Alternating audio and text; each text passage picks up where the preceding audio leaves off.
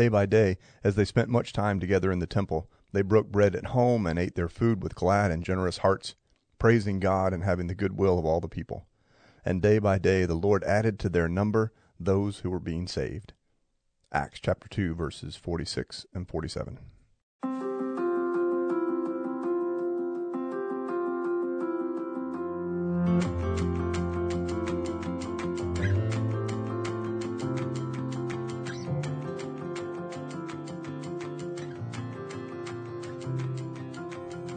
Hey, everybody, I'm Chris Dowd. And I'm Reagan Gilliland. And this is Off Script, podcast where every week we take a deeper dive on last Sunday's sermon, talk about the theology behind it, and get a chance to discuss anything that ended up on the cutting room floor. Uh, this is, what is this, week four of our sermon series, Faith Matters? Yeah. Question mark? Special shout out. Special shout out to Whitney To, Dowd. to my wife, yes. and uh, so we've, so far in this series, we've talked about well, so the premise is why is Christianity relevant? Mm-hmm. What do we have to? What good news do we have for the fifty-three percent of Americans who do not have a church home, or not a member of a church, synagogue, or mosque? But Yeah. obviously we're home team, church, home. Church. Yep.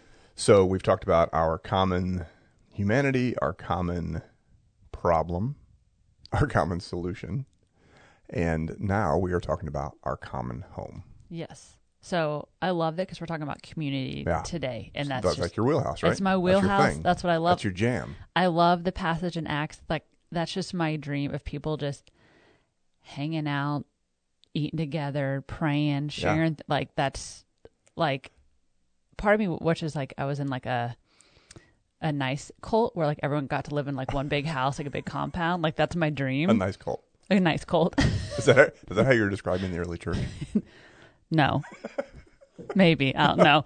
But uh like I keep telling my friends like we all just need to go buy a bunch of land and buy this and get a big old house or like multiple houses with tunnels that connect. And that sounds awful. See, that sounds like my dream. Awful. that is like the last thing I would ever consider to. I think it's funny you've had this conversation too. All the time. I wonder if this is a generational thing. My friends and I are planning the same thing. Really? The same thing. Huh. House, land, all our kids play together. yeah. Yeah. Or I'm can we put our deposit down at like uh, CC Young already and like we get like the Is it- whole floor? Is it because it's so hard to afford a house as just two people? Probably. Yeah. Oh well. All that right. Well, that could be it. That's what I'm feeling. I'm gonna I'm gonna talk about generational like all that stuff. But um yeah, that's my dream is to just So we should probably. So if anybody hasn't listened to the sermon yet, what we're talking about is the response to the first sermon in Christian history. So mm-hmm. Pentecost, the Holy Spirit comes down. Jews from all over the from every nation under heaven, is the way the text puts it, are gathered in um, together, and the Holy Spirit makes possible this this diverse community. And Will Willimon made the point that for many people that is the true miracle of Pentecost. that from all this diversity, you have unity. yeah. I think is there's something there that could be a whole series probably. Oh, Or for sure. Certainly a sermon. So then Peter preaches the first Christian sermon, and the response is that three thousand people are baptized, but that's not the end of the story. They're gathered together in community, and um, they do you know they so this big happy club that you're talking about, right? So they they study the apostles apostles teaching, they worship. They're still in the temple at this point. Um, they break bread together. That's mentioned twice, Mm-hmm. and led to my very awesome preacher joke that I had in the sermon. Was it? It was, yes. You, you do not have enough respect for the classic preacher preacher joke, Reagan. A growing edge. I know. I'll work on it. And then there's like, what what else? Oh, the other characteristics. On Well, there. they just like share and everything. So it sounds like they Oh, just, yeah, that's right. you know, There's that whole thing. there's that whole thing. Yeah. So Uh, the hey, the capitalist American in me bristles at that a little bit because it's about um, well, so verse forty four. All who believed were together and had all things in common. They would listen to this. This is okay. so idealistic. They would sell their possessions and goods and distribute the proceeds to all as any had need. Yeah. That sounds like terrible economic policy. but that's a whole separate discussion. That's a whole separate discussion.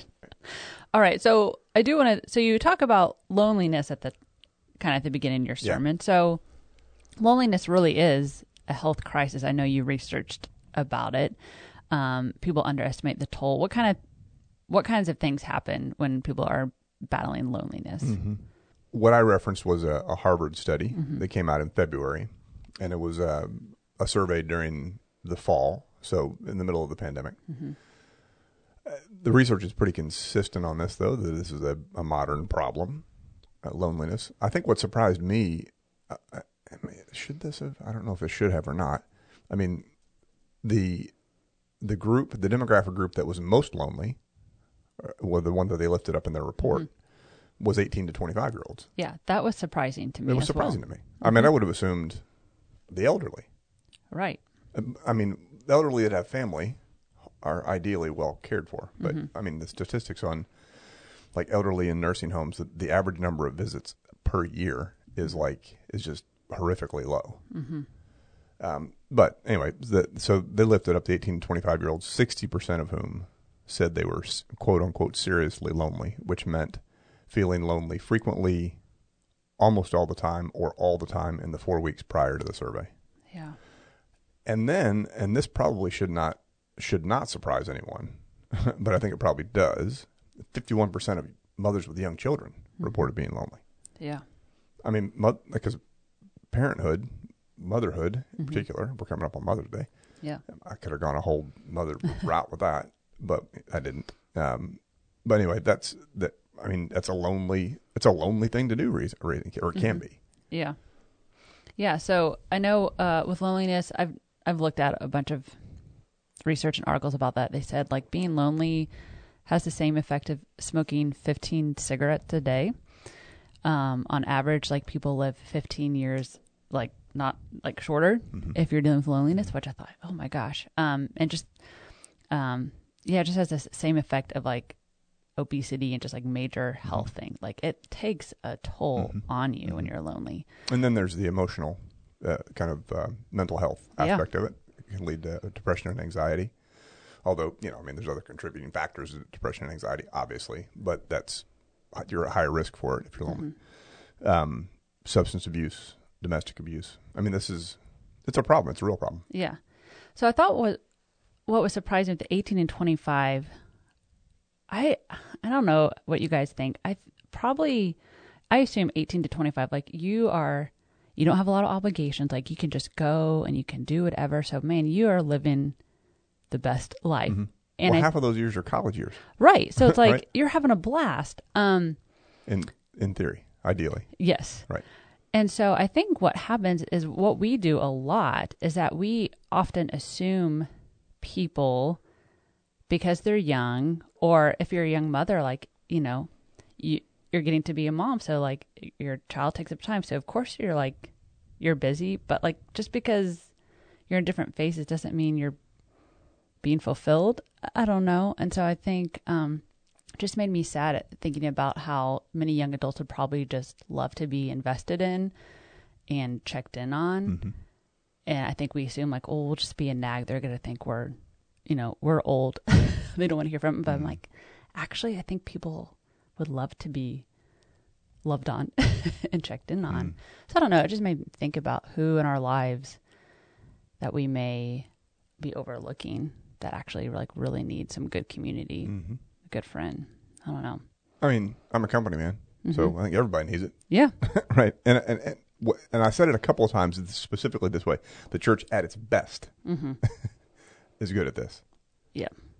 That's what we're, that's what we're built for. That's what we, that's how we that's how the church was born, Mm-hmm. and that um, is what the church is supposed to be doing. Yeah. Whether or not we do that effectively all the time, I think is an open question. Yeah. I also listened to this podcast once. This guy, he was single, and he talked about how sometimes um, as people start to get married off, they just couple up and they never invite their single friends to things. And he was like, you know, when I got, when I would get invited into the home, even if I didn't have anyone with me and I was single, or like getting to witness my friend to be parents and like witness them read stories to their kid, or like being, he's like, I loved being able to be part of that and witness that and and know what to look for when I found someone. And so it just made me think about how even though you feel like I don't know if I should invite Joe, like he's single, will he feel awkward? Like no, keep inviting him to things. Like bring him into the community. And so I think it was just this sermon just made me think about all the people we need to probably be reaching out to and inviting Yeah. them into community. Which is not only your wheelhouse, but that's actually your function on the staff, right? Yeah. I mean, that's kind of your. I mean, you're the the self-identified pastor of good ideas and pastor of fun, Yes. Trying. and then adult discipleship. Like adult discipleship is not just about. But I say that because that's your official title, pastor Yeah. discipleship. It's not just about making sure we have good classes, Mm-hmm. right? There's a fellowship element of that. There's a service element of that. There's a justice ministries element of that, Mm-hmm. and um, I think it's easy for the church to fall into this um, rut. Maybe is the word of focusing on you know engaging sermon series, um, really putting a lot of effort into worship, and then making sure Sunday school leaders have the right curriculum. Right? I mean, that's because those are the, the those are the immediate demands. Those are the things that come up week after week. Yeah. Uh, but there's more to it than that. Yeah. So that new book that I just started reading that you're going to read to the class meeting. Yeah. I mean, I'm like eight pages in it, but he, uh, the author talks about how um, moving towards going back to the John Wesley, like the class meetings, the band where we talked about more like, I'll say like more vulnerable questions about what is Christ doing in you? How do you see, how do you see God? Um, because groups have become so curriculum based, there hasn't been that transformation because it's just you're following. I know what to listen to. I answer these questions. I just consume, and I don't actually have to share what God is doing. And I'm Right. like, oh, which there's still a place for curriculum. Don't get me wrong. Right. But uh, listening to this sermon and thinking about how can we be in a real community that's actually sharing Mm-hmm. and growing together, um, it just made me think, oh, okay, yeah, there are all kinds of groups, but we need all different kinds of groups. Well, so curriculum keeps us in our head. Yeah, and that's where it's people feel safe, Of course. right? They don't. That's uncomfortable I'd rather debate an idea yeah. than tell you how I'm really doing. Mm-hmm. And I, I think you know some of the things that we've we've talked about, uh, like so churches need to always be starting new small groups and Sunday school classes because um, it's hard, regardless of how hospitable or friendly a group thinks they are. It's hard to break into a new group when they've spent 20 years together. Yeah, you don't get the inside joke, so You don't get the inside jokes. You don't have the history, and and it and listen, it doesn't. This is not a limitation of people's friendliness. it's just a group dynamic thing. yeah, So, uh, you know, I'm excited to start some groups that are much more about this kind of what Elaine Heath is talking about, also in the the book that we reference, um, Five means of grace. Means of Grace. Yeah, I mean, that's that's intended to foster community and not be a small group learning a book of the Bible. yeah. So, can you share about any groups that you've been in? I know you've talked about some a group at Arapaho you were in. Yeah. Well, so yes, I'm going to bracket that for a minute. Yeah, you're good. Because I was about to say I, that I meant to say, I think the best modern incarnation of really life giving, transformative groups that aren't stuck in their heads all the time. You know what they are? What? Twelve step groups. Oh, yeah. Because it's not about learning something; it's about transformation. Mm-hmm. Whether it's AA, Al-Anon, NA. I mean, there's a long, long list of Yeah. people, and lots of people in our who are going to listen to this either know someone in recovery or are in recovery themselves. And that those groups are not about learning. I mean, you have to learn some basic things about the steps and all that, but that it's about personal. It's about vulnerability and, and transformation. And I think, um, to me, you know, when I study the recovery movement in general, there's a lot of overlap between, in my mind, Wesley's small bands, Yeah. band or band meetings, small groups. uh, That's the terminology gets a little confusing because Yeah. some of it is dated, but they're basically small groups, um, and those kind of groups. So at Arapaho, uh, we, Whitney and I helped start um, a Sunday school class that has s- since li- lived its entire life. Like it's not, it's, it just it disbanded a couple years ago, but there was a it was all younger couples. Um, all of us kind of started having kids at the same time, um, and that was it was really it was important. Like that was a transformative group, and there was as much happened that happened socially as happened in the classroom. Um, and then, yeah, I mean, as clergy, we have covenant groups Yeah. that are not really about studying books so much as Sometimes Ted Lasso. together. yes, as a matter of fact. Have we talked about that on the podcast? Yeah, because I made the joke how I wasn't invited to it. Mm, right. That's true. I just kidding. just have to give you a hard time. Wah, wah. Wah, wah. So that's a callback to an earlier podcast. Yeah, so listen to all of them. right. So there's that, and then there's, um, I mean, there's like professional groups that we're in. Like you're in a, a group with TMF, right? Are you talking about like Uh, the Apple secret? group. Yeah, yeah. Uh, it's actually through the well, it's through Texas Conference. Oh, the Texas conference. Yeah. Okay. Oh, the Texas conference. Ah, yes, Okay. So um, that's a whole separate conversation. it's a whole separate conversation. but yes, but I'm also in just a covenant group with some North Cler- North Texas clergy Right. women. Right. Yes. Yep. So I'm in one of those with um, with other kind of senior pastors of bigger churches, and then when um, when I moved from Henrietta to Sherman, TMF reached out and put together a group of kind of pastors in similar circumstances across our jurisdiction, and because we're Type A Methodist, there was a book portion of that every time. You know, we had to read a book and talk about it. Like that's what we do. But then there was all there was like the way that the whole thing is designed is you go someplace and you stay there for 36 hours or whatever. And so there's meals and social time. And uh, so i my own bias on this my methodist bias on this for sure is that um, really everybody needs that. Because especially in a church our size it is very hard to have true community if you're just coming to worship. I mean, if that's what you do, great, and that's that can be an important part of your spiritual development. But in terms of of connecting and and um, doing that kind of early church Book of Acts fellowship, Yeah. koinonia, the word in Greek, um, that's that really only happens in smaller groups Yeah. or communes of people doing life together with their chickens and lawyers and nurses. Just you wait. You'll get me jealous. I will not be. but I but I but I affirm it. I affirm. It. I'm not I'm not judging it. I'm, I'm poking fun at it, but I'm not judging it. Uh, you will get the first jar of my peach preserves. I'm 100 percent on board with that, and I would love to come visit. As and long as I can one leave. of you at a time can come visit my family. I don't want a whole group of people. Oh man. Goodness. So, what do you think? Ashley's dying. Ugh. So, what do you think? Like, what is really holding people back from wanting to get, to dive into these deeper groups? Like, have this deeper community Fear, fear, like fear. vulnerability. Yeah. Vulnerability is hard. Mm-hmm. It just is, and so is the possibility that you're going to be transformed. Mm-hmm. I mean, most of us. I, I- I think most people are probably pretty aware of their character defects. You know, I mean, I think most of us know what we're not great at and all that.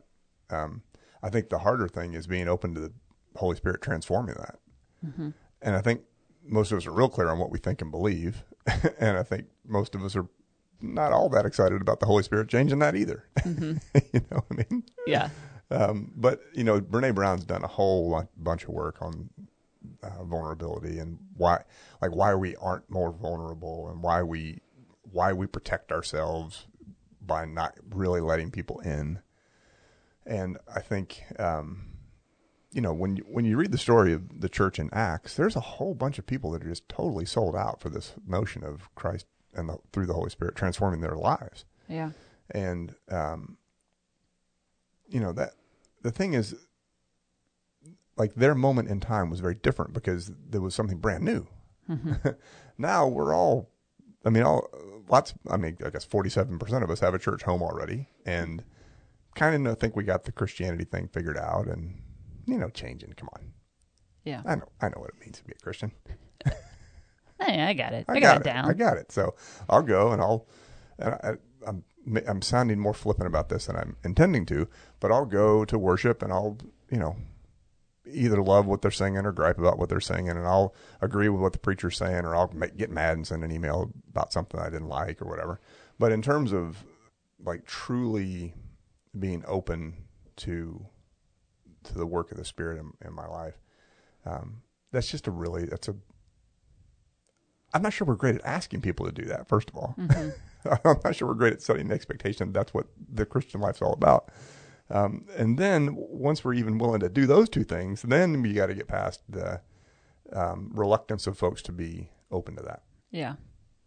Yeah. I, I always think about, you know, if you're sitting in the pew or the chair, wherever you are, and if no one in your church community really knows what's going on in your life, what does that, I mean, what does that, what does that mean? Like, I, are you really just walking in as a shell of a person or you've got a math, whatever it is? Like, I really think at least some, uh, at least one person in the church, I hope they know what's really going on with you. Because how can you really um, either be held accountable or how can someone really pray for you? How can someone really love you if if you're not giving them the chance to like be Christ to you? Right. You know? Right. I don't know. It just makes me it breaks my heart that I think a lot of people sit in church and are so lonely and they're not known. And like as Christ followers, like we need to be Christ to people. and and people are dying. Some people are dying to be Christ to someone and they're just waiting for someone to ask them to step into their life in like a really vulnerable, deep, transformational way. I don't know. I just I want people just to know one another. So, you know, the prerequisites for that are trust and compassion and yeah. non judgment and things that, um, you know, I mean, I, I don't know that, like, if you were to ask, if you were to ask the 53% of Americans who do not have a church home, uh, is the church a place where you can, that you can trust Mm-hmm. and feel compassion and not be judged? Yeah.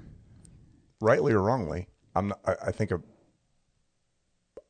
relatively high percentage of those 53% would say, uh, no, Mm-mm. Yeah. I'm not doing that. Yeah. Right. And so, um, you know, the, it's kind of up to us to, to set the table Mm-hmm. and to, um, to kind of provide the emotional and spiritual space for that to be possible and then have the systems in place to connect people to the smaller groups. It's complicated. It's hard. Yeah. It's not like it's a process. It takes time. And it's it's you know, people that are willing to to step up and either kind of lead a group or be part of it like it can be intimidating, but um It is intimidating. yes. But uh I don't know. I think sometimes we put a lot of pressure on ourselves to like either know all the answers and know exactly what to do when sometimes some of these groups like really just people need really great community in the way of like they feel loved and heard and seen. Like they just feel like they have someone. Um I don't Well, know. so like, so let's talk about the the Wesleyan groups, those early groups, in the so we're talking about the 1700s, so 18th century, and he's you know Wes- Wesley was a control freak, and we they didn't call us Methodist for nothing, but there was like a script, you know, Yeah. like so you would ask each other, how is it with your soul, and then Mhm. you'd sit there and wait for an answer. Yeah. It's not a how you doing, Yeah. and I think equipping people to be able like to know what questions to ask, um, and to know that those are going to be asked. Yeah.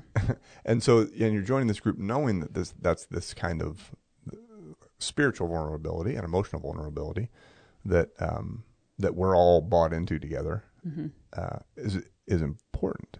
Yeah. But we've all been in groups where like someone actually shares something real. and then usually what happens after is that another person feels safe enough. And then just kind of the domino effect. So it's like sometimes it just takes one person to open up and be a little bit more real. Mm-hmm. And then everyone's like, okay, I can do it too. Mm-hmm. And most of the time people are like, oh, me too. You too? Oh my gosh, I thought I was the only one. Mm-hmm. Um, and so just taking that first step. Well, because and then you get into authenticity, Yeah. which is what, also what people crave, Mm-hmm. and what very what I mean. My default is not to be like truly me in any kind of random group that I walk into or meeting, including of cler- fellow clergy. You know, like that's just Mm-hmm. Yeah. not that doesn't that doesn't always feel safe. Yeah. So, um, yeah, I mean, we're kind of getting to the core of the matter now. Yeah. Uh, the spir- the kind of spiritual friendships that we're talking about, the kind of the kind of community that we're talking about, that's what's truly transformative, and that's what really does feel like home, and that is truly where we can grow, Mm-hmm. in my opinion. Yeah. And people need that. Um, there's this book called Bowling Alone, and it's just about how we've lost a lot of social capital Um, you know, people uh, have moved far, like they don't live in their hometown. They're living farther and farther away from their family. Um, you're more and more isolated. You don't have as many friends. You know, most people can only handle one to three good friendships. hmm Um, Handle. What do you mean by like handle? Like manage? they, yeah, manage or have the capacity to. Mhm. So that number has just dwindled. You know, back in when you know houses multi generational, like your grandparent lived with you, whatever. Um, you don't have that. Like so, everything that you usually had a good community because you knew one another. You had different family members living with you, but now that all that's been taken, kind of taken away, just because times have changed. People that's contributed to people feeling really lonely, um, and so it's been harder. And then like you know, living here, just the whole concept of um, the way houses have changed, not having front porches, Mhm. back alleys, tall fences. You feel really isolated. Do you like?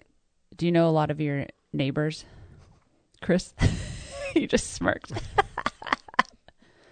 I will say, I hope, I think COVID has the pandemic has helped people know their neighbors a little bit better. So in Sherman, we knew our neighbors neighbors really well. We were there Yeah. for several years, and um, that that was not, however, because I was going out knocking on doors.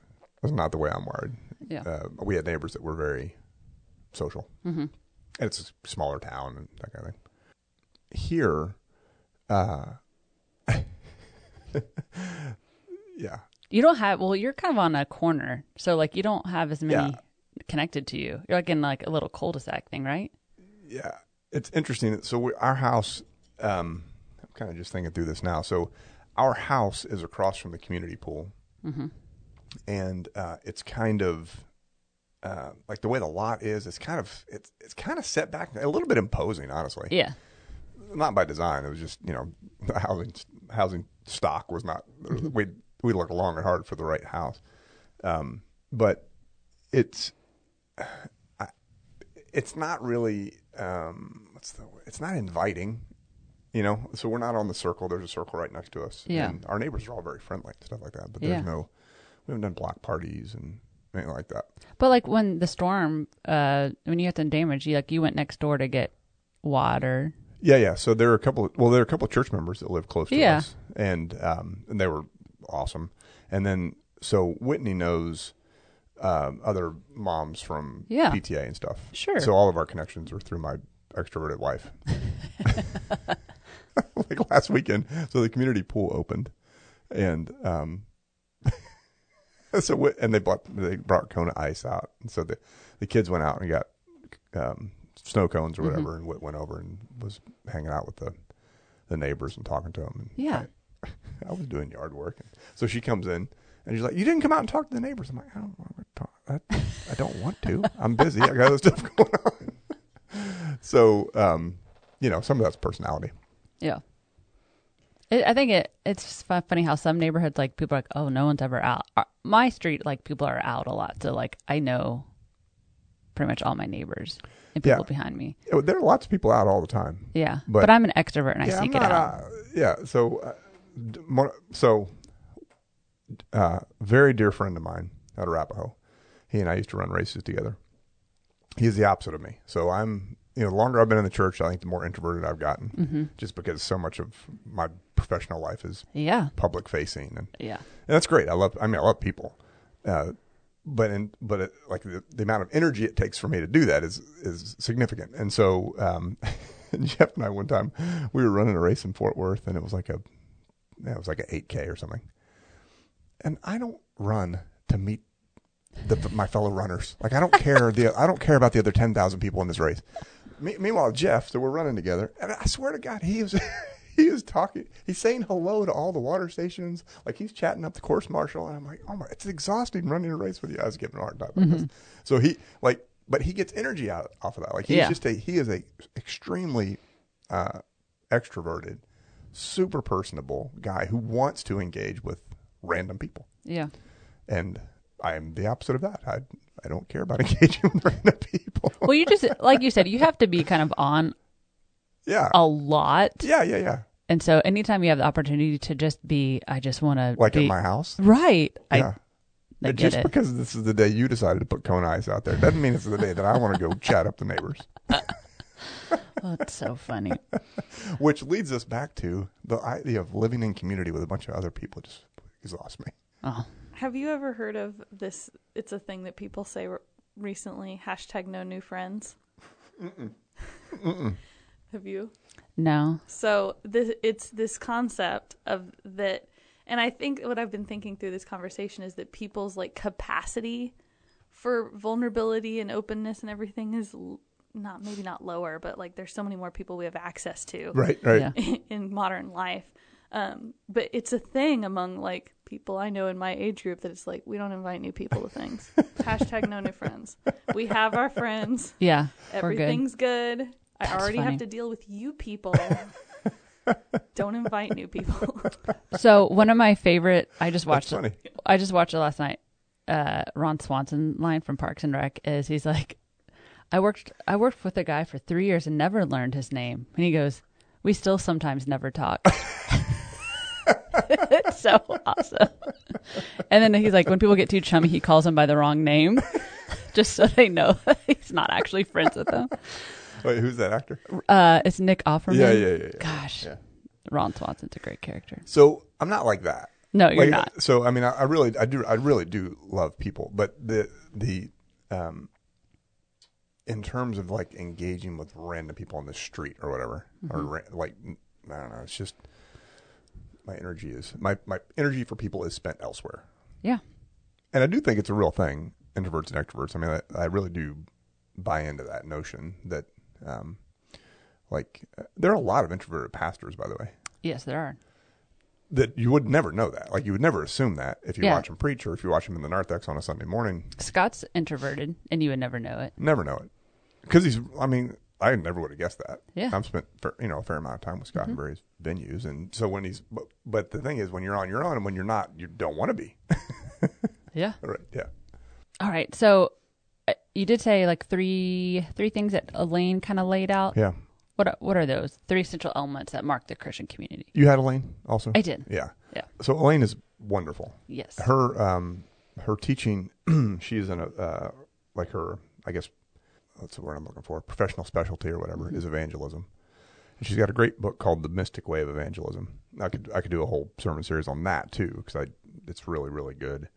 Um but she she her specialty um beyond like her discipline i guess is the way to say it is evangelism. Her what she really has focused on is this idea of new monasticism. And it's funny we're talking about this commune con- Yeah. concept because um Ashley, are you familiar with New Day?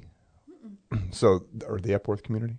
So she, when she was at SMU, like her concept was, and it's interesting. We're talking about eighteen to twenty-five year olds, right? Yeah. So young, typically younger people, unmarried, would um, live together in houses, um, and kind of live in this new monastic way. And so, um, for a season in their lives, you know, they lived in, like, in community and were kind of the hands and feet of Christ in these outposts in neighborhoods, right? Oftentimes underserved neighborhoods. Is that yeah. fair? Yep. So, and then they're anchored to churches that would provide whatever kind of support they could. It's really, it's kind of cool. Yeah. Uh, so, but I didn't. That's a whole very specific part of her work that didn't. That is awesome. Uh, that didn't really fit with what we were call, talk, necessarily with what we were talking about with, community. That would have been probably less relevant for our congregation. So that ended up on the cutting room floor. I was going to do some stuff with that new monasticism because I, I find it very compelling. But anyway, so the in the five means of grace, she talks about three elements of Christian community, true Christian community. She calls it Christian conferencing, which is a super Methodist way to talk about it. Um, but the first one is gathering in the name of Jesus, and um, that sounds pretty churchy. Mm-hmm. But to me, it's about it's a unity thing. Mm-hmm. it's it's remembering what, what what we're here for. Who like I, the way I didn't put this in the sermon either, but I thought about describing it as looking up, looking around, and then looking out. So mm-hmm. we look up first. That reminds us why we're here and enables us to get past our differences. We look around and we and with each other we practice these spiritual disciplines that help us grow in um, in love for God and neighbor and in community. And then we we don't just live for ourselves. we uh, the word she uses from Philippians 2 is, is kenotic, like we live in a self giving way, that we remember we're not just here for ourselves. Woofty. We could do a whole thing about Yep. churches remembering that we're not just here for ourselves. Now, I, I would not say Christ United, like that's not a criticism of our church because I think we've got a strong and long heritage of um, serving others. Like that's one of our one of the things we love to do. Um, but anyway, those are the three: gathering in the name of Jesus, um, practicing spiritual disciplines to grow, Yeah. grow us in love for God and neighbor, and then remembering that we're not here just here for ourselves. I love that. So yeah, I mean, I am excited for her this summer and this fall to to have these class meetings or bands, or whatever you want to call it, and then eh, more more of the maybe traditional classes that people are used to. But um, And I want to be in one, and I, it's tricky. yeah, it's it's tricky for us us pastors, yes, clergy, church staff in general, but clergy in clergy specifically because our role is a little different Mm-hmm. in this community. Um, so, like uh, Whitney is in a terrific Sunday school class, and I'm honestly a little jealous of it because Yeah. she's like there's these group of folks that are growing in their faith and developing these relationships, and you know Sunday morning's a work day. Even if I can be in there now, it's only for twenty or thirty minutes. yeah. So, anywho, There, there is one thing I I want to tell people is that if you are, I think people get um, stressed out about, especially when it comes to like small groups, like in their home,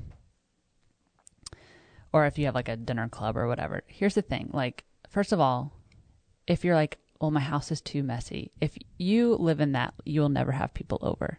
Like, people don't care. Especially um, if you've got young kids and you've got laundry, whatever.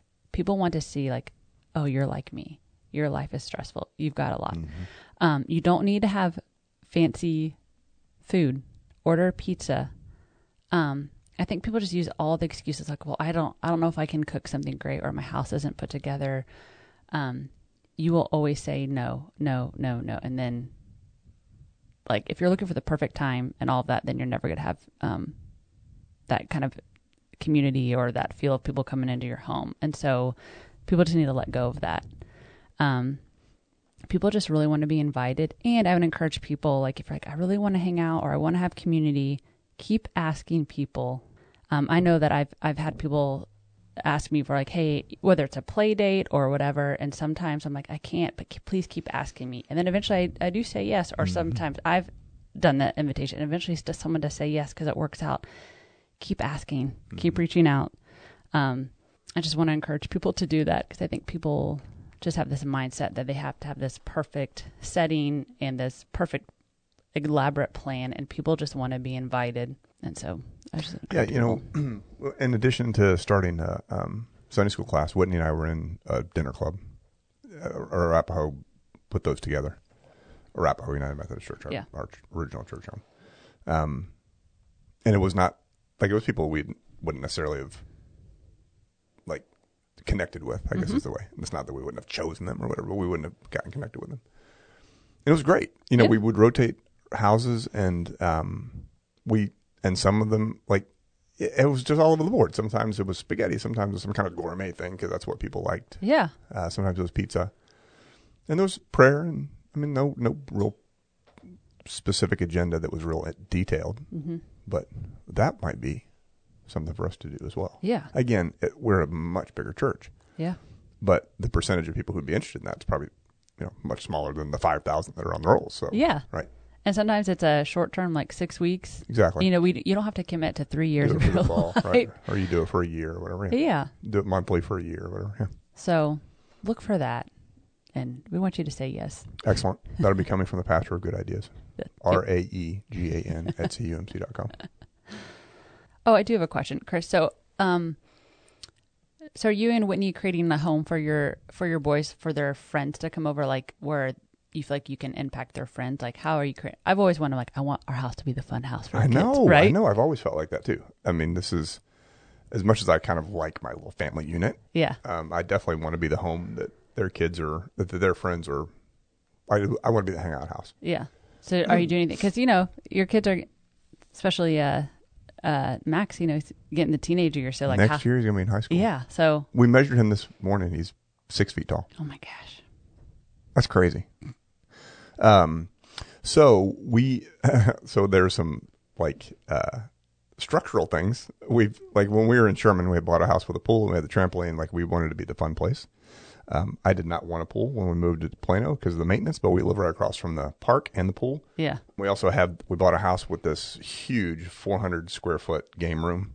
like Okay. it's, and we've got Pop-A-Shot in there. Like we got a bunch of fun. Like so we have fun things for them to do and plenty of space for them to be in.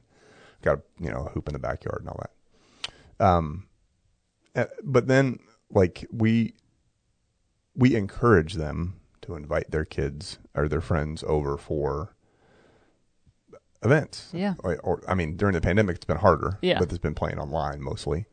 Um, but you know, sleepovers and and that kind of thing. Um, sports, and we also encourage encourage them to be involved in a lot of different activities. So obviously, they're all in at the church.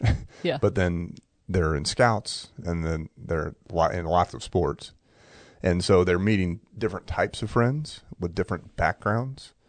Um, I was at the school the other day with Sam after with our youngest after school, working while he was playing with friends on the playground, and not one kid looked like him.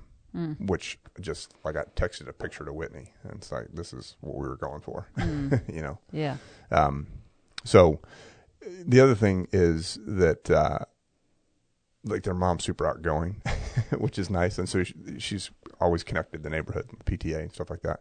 And obviously, they see my role here, Yeah. and so um, we we talk a fair amount about like hospitality and friendliness and and and um, uh, being the kind of friend you would want others to be for you and, and that kind of stuff. Yeah. Yeah, I mean yours are a little younger, Yeah. Mine are young. but how so? How do you envision that going for y'all? So, yeah, I mean, we want we want to be the fun house for sure. And so right now we have a really awesome backyard for little kids to play in.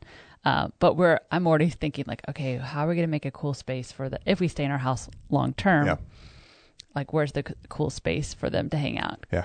because we just have uh, ranch style. But um, yeah, I think um, we want to be that kind of open door where people can feel safe and they feel loved and accepted and all of that. And so, yeah, I mean they're young right now, but you know we we read a lot of books to Andy. We talk a lot about that. How can we be a good friend? How can we um, reach out to people and and and with our neighbors, like we try to make sure she's kind and talks to our neighbors. Yeah, and yeah.